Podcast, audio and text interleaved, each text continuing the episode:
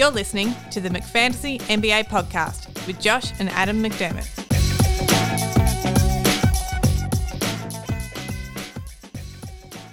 G'day and welcome to McFantasy NBA. Thanks very much for listening. Today we're going to chat about some per 36 minute leaders. So, guys that would benefit from playing more time, we're going to see if we can find a few of those and hopefully they might get a little bit more playing time. Adam, welcome to the show. Hello, hello. Yep, I um, I'm just looking at my players right now, actually, and I wish them luck. Yes, yes. We'll we'll go into a little bit of that later. Um, but first, let's have a look at some news. Breaking news. Disclaimer: This news is not broken by us. It comes already broken.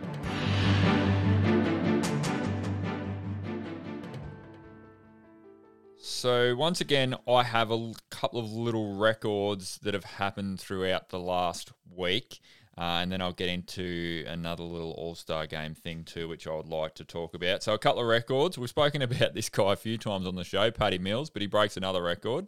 This time, he's now played the most games of any Australian in the NBA, overtaking the former number one pick, Andrew Bogut. Bogut played 783, and Mills is now 784 and beyond. He's had a wonderful career, which we've spoken about, to be able to last that long. This other stat is a very interesting one. It's something you would not expect, and it comes from the Boston Celtics, which are arguably the most decorated or very close to the most decorated franchise in NBA history. They have some absolute superstars that have played for that franchise.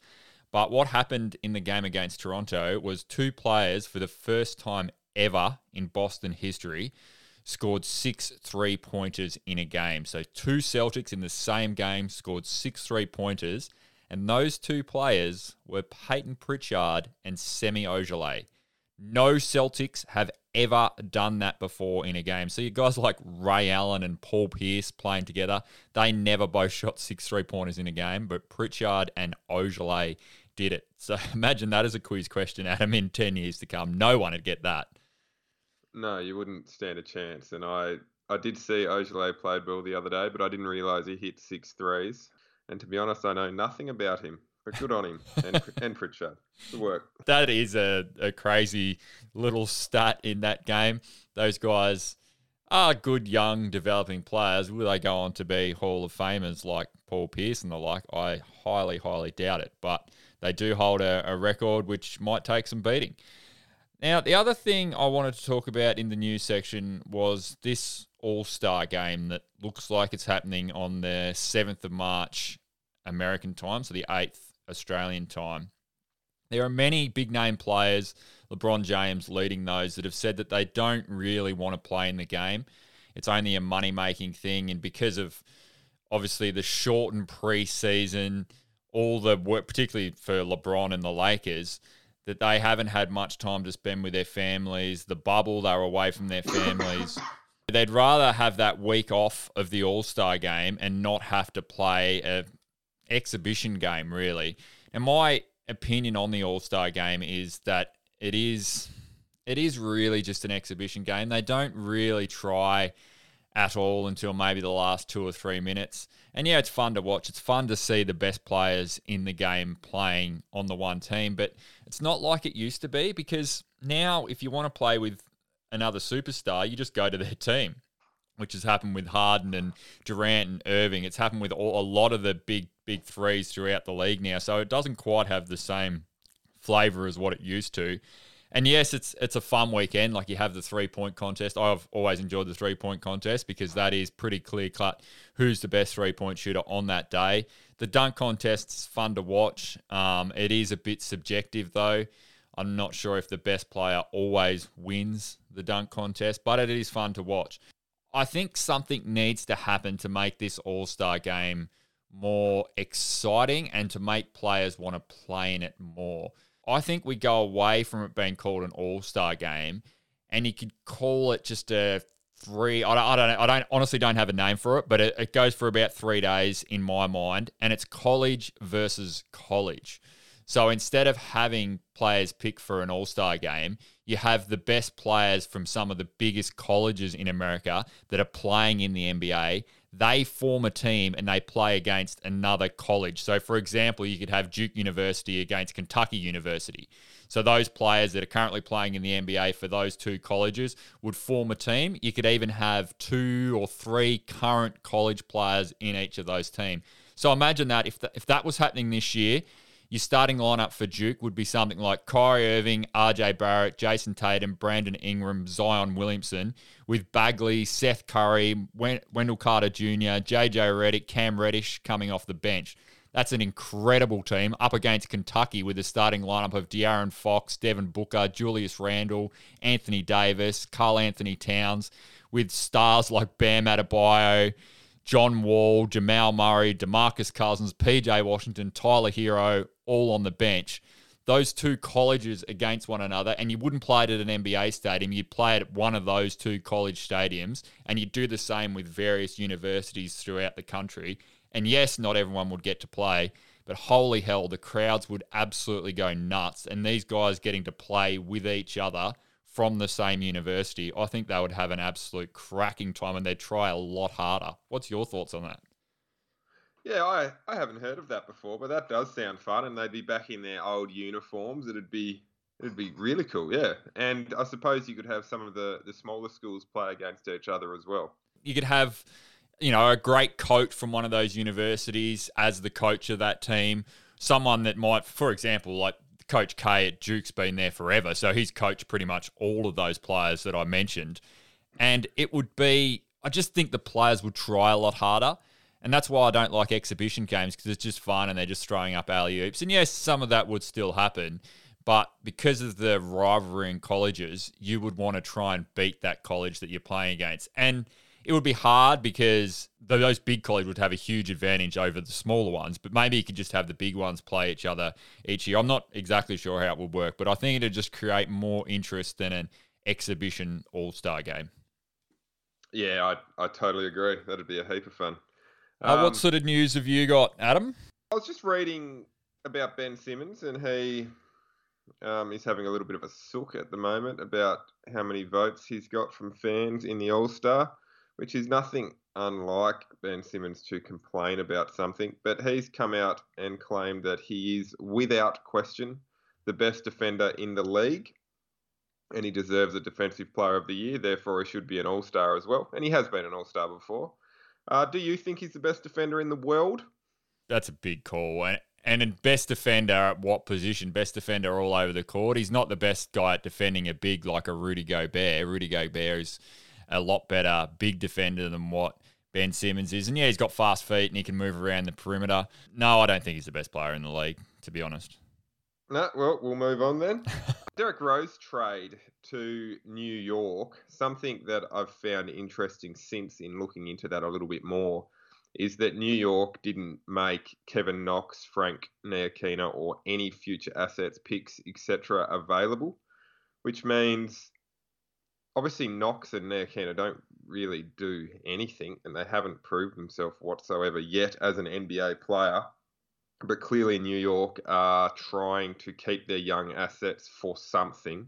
They could be looking at still trying to get a Bradley Beal, as much as Bradley Beal says he's going to stay at Washington, and also pairing him potentially with Victor Oladipo. I know they have a lot of guards there, but it would look as though they are attempting to prepare for something a little bit bigger than just Derrick Rose. It's interesting what they're doing because, yes, they are currently in playoff contention and they may remain in playoff contention. But adding Derrick Rose to that franchise, they're they're not going to win it. They're they're not even going to get out of the first round of the playoffs. So they're going to have to make a hell of a lot more trades to even be competitive in the playoffs. And there's there's some talk of Elfrid Payton potentially moving on, but you're not going to get much for him. And, and as you say, they didn't put Knox or Ntilikina up on the trade table. They don't really have any value. That's well, that's one reason reason why they probably didn't put them on the trade table. And they're not going to get value if they don't play them. And there's no sign that Thibodeau is going to play them. Yeah, exactly. I you move Knox, Ntilikina, future picks, Payton, Quickley, Burks, then maybe you get one of Beal or Oladipo somehow, but you'd need both of them. And if both of them were the two guards starting at New York and Derrick Rose was coming off the bench, then yeah, that's an ideal situation for Rose. But right now, it just doesn't make sense. A few trade candidates coming into the deadline. I've got eight names here, and all I want from you is should they stay?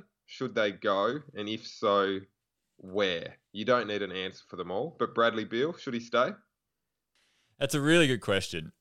I love the loyalty of Bradley Beal, and for him to stay at Washington despite all their struggles would, you know, show a lot for his character. But I also think that I would love to see him play at a contender and see what sort of player he can be when he's got good players around him. I can't see Washington being a contender anytime in the near future for Bradley Beal's career and to get us allow us to see him play with some really good players and see him play in the playoffs, I think he should move on. Yep, Zach LaVine. Mm, a little bit different situation at Chicago. Yes, they haven't started the year all that well, but they do have Lauri Markkanen, and Wendell Carter Jr., Coby White. They have some very Patrick Williams, some very good young players that that team in two to three years' time could be pushing for top five, top six in the East and be not sure about quite a contender, but getting up towards that contender status. And Zach LaVine's not all that old. He's a fair bit younger than Bradley Beal. So I think Zach LaVine should stay. And Chicago's a, a big franchise as well. Yep, for sure. Okay, now just yes or no's. I don't need long, long answers. uh, Buddy Hield. Yes. As in go. Go. Yep. Kyle Lowry. Uh, Lowry's back end of his career has won a championship. Oh, that's a that's that's a really hard one. Yes, he could help a contender, but is he going to be the starting point guard for a contender? No. He's never really come off the bench before. I think he just might as well stay. John Collins. Go. They don't need him. Blake Griffin. Go. Have a try and find somewhere that he can win a championship, but he's going to have to learn to play off the bench. He's not a starter for a contender. Kevin Love. Has won a championship. Not required at Cleveland. Could start for a contender. There are a few guys that would like him. Go. Oladipo.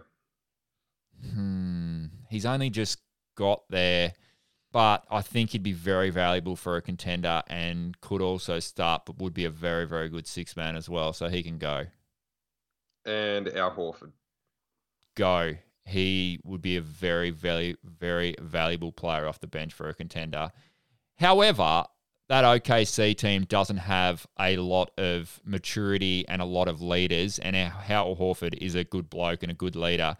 So he's very valuable to that franchise. I don't think they'd want to lose him. He can mentor guys like Isaiah Roby, but contenders would love him. I, I think he might stay though. All right. Thank you for that. That worked well. Um, quick little story. Nick Young, Swaggy P. Um, we don't we don't hear a whole lot about him these days. He actually, firstly, I love to do stories, as we know, on players that know other players. And it's been made known to me that if you're a really good basketballer in a small town and there's another really good basketballer from that town, chances are you've met. yeah. it just it just makes sense. I know us growing up as kids playing sport, generally you know the other talented sports people in the area. yes. So really, it's not that unusual for these stories to come about. But anyway, nevertheless, Nick Young is cousins with Kevon Looney, and they both played at Golden State in 2017-18. But he's also cousins to rapper Kendrick Lamar, which is pretty cool. Hmm. And the Swaggy P nickname, this is something that only Swaggy P would do but he has said that it is a pseudo biblical reference to the prophet of swag. So there you go. That's what Swaggy P stands for. Good on him. That is strange. Anyway, that is Swaggy. Uh, the NBA G League is underway. Most teams have played two or three games now. A few players are really standing out though. Ignas Brazdeikis who is on the New York Knicks, who's actually Canadian, is averaging 28, 15 rebounds, and four assists. Vernon Carey Jr. was picked 32 this year at the Hornets in, and he's averaging 26 and 12. Uh, Kevin Porter certainly has a lot of gulosity, and he's now at Houston and averaging 24, 4, 6, 2, and 1. But gulosity means quantity over quality in a way or one way or another. But with his 24 points, he's averaging 22.7 shot attempts. Oh, yeah. So he could very much play for Houston right now. But does Houston want someone that puts up 20 plus shots and how's his health and everything else going? Who knows? But he's also worth a look very shortly in the waiver wire. Paul Reed at Philly was pick 58, but he's averaging 22 and 11 with three steals and a block. Tre Jones at San Antonio was pick 41, and he's averaging 21 with 11 assists and two steals. And remember Jordan Poole, he only played last Mm. week, I think, for Golden State and played all right when they had a few injuries, but he's also averaging 21, 4, 4, and two steals, and he was picked 28 two years ago. A few other players that are standing out Elia Kobo, Jeremy Lin, who's playing for the Warriors, Cassius Winston, and Nico Mannion. They're all in this year's draft.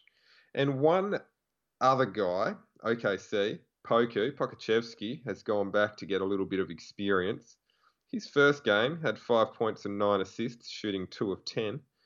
Then six points and nine assists, shooting two of 14 with seven turnovers and five fouls. So it's fair to say the tall, skinny man is still a little bit raw, and you wouldn't imagine he'll be playing too many NBA games anytime soon. No, I, there's some crazy numbers in that G League, which you just pointed out. And in terms of Poku, he's someone to watch for for the future. He could be the tallest point guard ever. I don't know if that's that's not real, but seven foot tall, playing point guard, getting out those assists, that's pretty crazy. But he's going to have to put on a hell of a lot of weight, and he's got a lot of work to do. But the G League will be a good spot for that.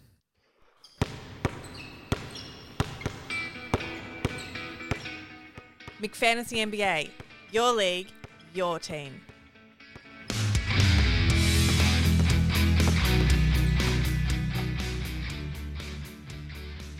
Now we're going to delve into some 36 per minute stat leaders and players that would perform well if they were to get more minutes. So, for those who don't know, the per 36 is used really just to compare players, I suppose, over what they would achieve if they were to play 36 minutes or close to 36 minutes. So if a player, for example, scored two points in nine minutes, that would be eight points that their 36 per minute stat would be. So we're just going to have a look through some of those guys and see who might benefit from playing more minutes and what guys are, are at the top of the stat sheet, I suppose, per 36 minutes. So I've quickly had a look through uh, the leaders in the main stat categories. So points per 36 minutes, Bradley Beal is leading that with 33.5. He plays pretty much 36 minutes anyway, so that doesn't mean too much.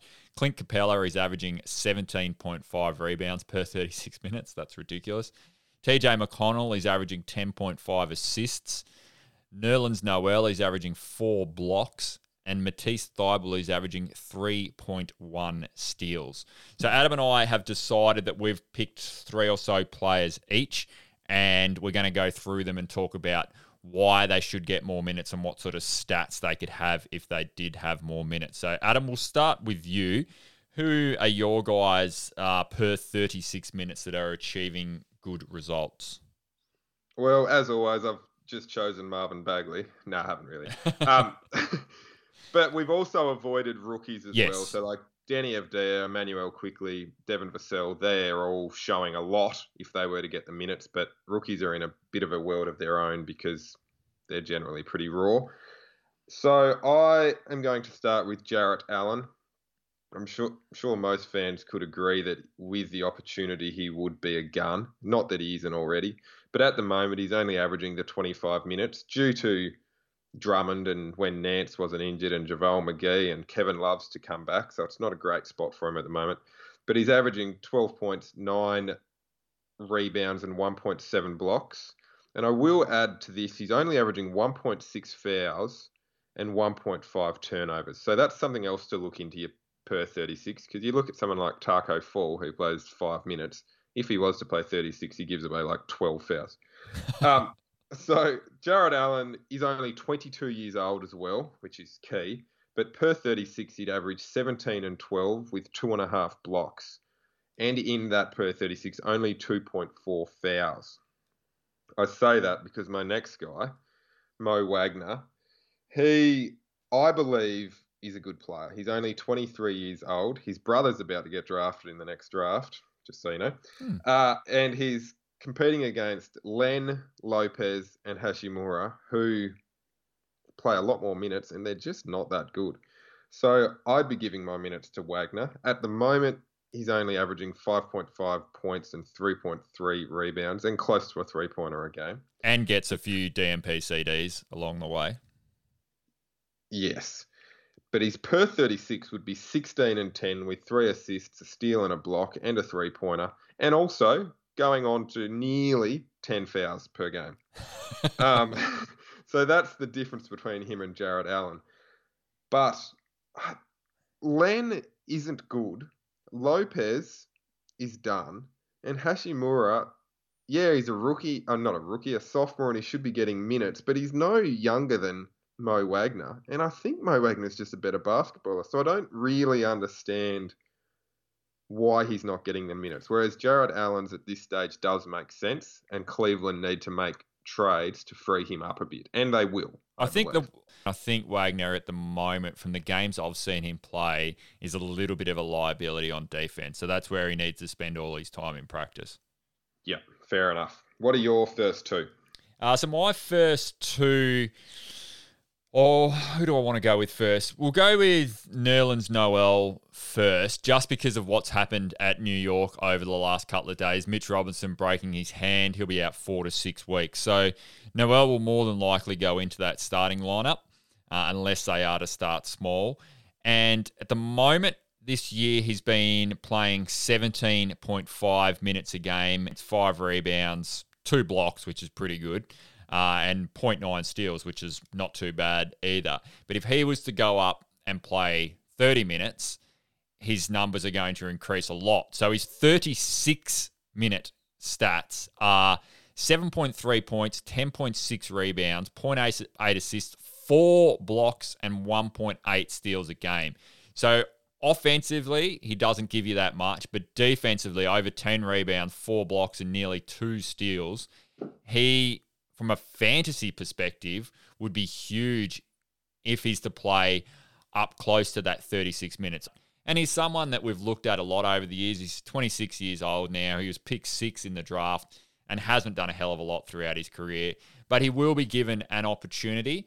And although Robinson getting injured he was playing his best game of the season too when he got injured the other day. I think he had 10 points and 14 rebounds in 19 minutes or something. So he was absolutely dominating and has had probably the best season of his career so far, Robinson, just because he hasn't been giving away all of those fouls and he hasn't been in as much foul trouble as what he has. But what I was going to say is for New York, giving Noel this opportunity to play could mean that he gets some trade value and he might be someone that they are able to trade. If they really want to invest their future into Robinson and they have some other younger guys behind him, Obi Toppin, who's not a centre but a, a, taller power forward type guy, they may be able to move Noel on and get some value. So here's one good per 36 minute one.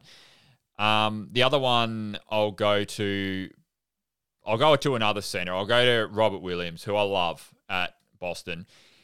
He was picked 27 uh, in the draft, so not overly high draft pick, but still a late first rounder in 2018. He's playing 14 minutes a game, nearly 15 minutes a game. He's had a lot of injury issues, but he's someone who I think is very similar to Mitch Robinson, maybe slightly better offensively, but just a really, really athletic big. And at the moment, he's averaging five points, five rebounds, 0.7 assists, 1.2 blocks, and nearly a steal a game. And that's just in that 14 minutes a game. And he's got Thompson and Theis to beat out. For Boston's future, geez, you'd love him to get more minutes than Thompson. Not going to happen, but it would be fantastic for their future if they could keep on to Robert Williams. His per 36 minutes are 14 and a half points a game, 13 rebounds a game, nearly two assists, nearly three blocks, and over two steals. So if, if he can get 25 minutes a game, his stats are going to be awesome. And fantasy wise, that they're going to be huge. It just, again, I think it's probably, although he's not too bad defensively, I don't. Oh, he can't space the floor, and that's a little bit of a concern. But Tristan Thompson can't space the floor either. So I just want to see more minutes for Robert Williams. Unless Boston are worried about his injury history, it'd be fantastic to see him get out there a bit more. I have a way of getting him out there a bit more. I'll give you Buddy Hield, and we will take Robert Williams, Payton Pritchard, and Aaron Nesmith. Deal? Hmm. Giving up three first round picks or three guys who were picked in the first round for a, a shooter. Oh, would Boston consider that? Maybe, but I think they really like Robert Williams. We haven't seen Nesmith and Payton Pritchard's going to be just a rotation player throughout his his career. You would think Robert Williams would be very very useful. He'd be a, an upgrade on Hassan Whiteside for Sacramento. Interesting trade. I'd have to think think about it a little bit more, but it is an interesting one. All right, so my last guy we really haven't heard of this year, Troy Brown Jr. I had him, so he's at Washington, like Wagner. I had him all of last year in fantasy, and he averaged 10 points, six rebounds, three assists, and a steal for me, and and a three, playing 26 minutes. And whenever he got the opportunity to play more, he was actually very handy. Uh, this year, though, he's only averaging the five points, four rebounds in 12 minutes. So last year, 26 minutes, this year, 12. The team certainly hasn't got any better. Uh, but per 36, he would average 16 points, eight rebounds, four assists, and two steals, and a couple of threes. I I like him. He's only just turned 22, so he's still young as well. So I'm thinking he just needs to be traded unless there's something behind the scenes where he's not that good or he's got bad work ethic or whatever it might be, I think he needs to go to another young team where he can come off the bench and actually have a role. Mm, he hasn't been given any opportunity this year, and as you say, last year he was pretty good. So yeah, he's he's he's one. There's a lot of guys, and we could go through hundreds of them at at many teams that if they were traded, their value can increase. Or even like we just saw the other day, Dennis Smith Jr. Not that his values increased all that much, but at least he's getting on the court now, which he wasn't at New York. The other player that I have uh, is a little bit of an older guy, 26 year old, pick 14 in the 2015 draft, so a little while ago. And he's a point guard for the Phoenix Suns. His name's Cameron Payne. He's currently playing 17 and a half minutes a game averaging six points, two rebounds, nearly four assists, uh, half a steal, a little bit of a block, and nearly a three pointer. If he was to play the 36 minutes, which obviously is not, but we're talking about the 36 minute per game players, if he was to get up around that 28 to 30 minute, which would only happen if Chris Paul was to get injured, his per 36 minute stats are 13 and a half points, 4.4 rebounds, eight assists, 0.5 blocks, 1.3 steals, and 1.7 three pointers a game. So when he gets time on the floor, he performs at a reasonably high level. He's one to keep an eye on, as I said, if Chris Paul was to get injured, he's someone who could certainly, his value sh- should increase, uh, particularly from a fantasy perspective. The other one as well that I quickly had uh, is TJ McConnell. We mentioned him per 36 is the assist leader. He's averaging 10 and a half assists uh, per game. He's currently playing 22 minutes, which isn't too bad. But if there was to be an injury and TJ McConnell was to start and play close to that 30 minutes, he's some of his numbers that would increase. Particularly would be that assists going from sort of a six to a 10 and steals going from one and a half to 2.6. So he's only just behind Thybulle for steals per 36 minutes. Not a scorer, but uh, assist and steals, he's uh, right up there with the best. Yeah, he really is. And I like that Cameron Payne one. Like last year in the bubble when Phoenix won all eight games, obviously Chris Paul was still in OKC, but they did have Ricky Rubio and Cameron Payne was incredible. He was one of their better players in those eight wins. So it would be nice to see him get more minutes. But at the same time, he's probably exactly what Phoenix need as that 17, 18 minutes off the bench. Yeah, he's, he's performing a good role for them off the bench, as you say. All right, quickly, our last segment, the waiver wire. So, guys, uh, in 14 to 16 team leagues, more so, that might be available to draft from a fantasy perspective, who do you have as your guy or guys? Um, I'll quickly touch on a few that have been picked up recently in our league. So, Nerlens Noel, obviously he's going to be a lot better with Robinson out, and he was picked up before that injury, so that was lucky for whoever got him. Michael Carter Williams, I wish I'd picked him up as soon as I saw him starting for for Orlando. I wanted him, and he got 21, 7 and 7 yesterday. And with Isaac out for the season, Fultz out for the season, Cole Anthony questionable, Fournier questionable, Mason questionable, Gordon ankle done, L out for a while, Ennis questionable, Aminu questionable he's got the minutes and he has always proven to be, like we've just been talking about, a good per 36 player. Yeah, on Mark, Mark Carter Williams, both Noel and Carter Williams, the ones that I had. But I looked back through Carter Williams' stats throughout his career today, and funnily enough, the, he was one rookie of the year in 2014, and that was his best year of his career. He had 16, 6, 6, and two steals that year. So it's funny that he was breakout season when he was playing for Philly and hasn't, to be honest, done much since. No, I'm just going to quickly look at something. Michael Carter Williams' first game was a triple double, I think, on debut. There you go. Like one of the best. That might not be true. No, let's just. Oh, here we go. So on debut, October 30, 2013, he recorded 22 points, 12 assists, 7 rebounds, but 9 steals, which is still the most ever. So 22, 7, 12, and 9 steals. He does have win, ability. In a win over the defending champions, Miami. so there you go. Anyway, uh, so the players that are available in ours, Saddiq Bey got very, very, very hot, 7 of 7 from 3 and hitting 30 points and 12 rebounds. But he's also scored in double figures in four of the last five games. So he's probably my best bet at the moment. I love the Grayson Allen pickup the other day. He is dominating, hitting four three pointers a game and one and a half steals. Dennis Smith is obviously worth a look as he's slowly starting to get back into it. And I won't keep going because otherwise I'll go over yours. What were yours? Oh, you've gone over most of them. Uh, the, only, the, only, one, the only one I've got on my list that you haven't mentioned uh, is Thomas Satoransky. Yeah, I've got him. Yeah, good. I'm glad you didn't mention him. He, a couple of days ago, had 17 points, four rebounds, seven assists in 30 minutes off the bench, coming back from uh, COVID related issues. He's slowly starting to bump up those minutes, and that 30 uh, last game was his highest minutes.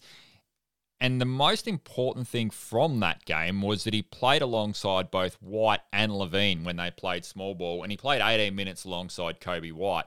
And the reason why that is good for him is because the chances of him taking Coby White spotting the starting lineup are reasonably slim. But Satoransky is a much, much better defender. And if they're happy for him to play alongside Coby White, then his fantasy value is going to go through the roof and he's going to be certainly a player that you should own. Yes, he doesn't score a lot of points. That's 17 the other day. Was very high for him.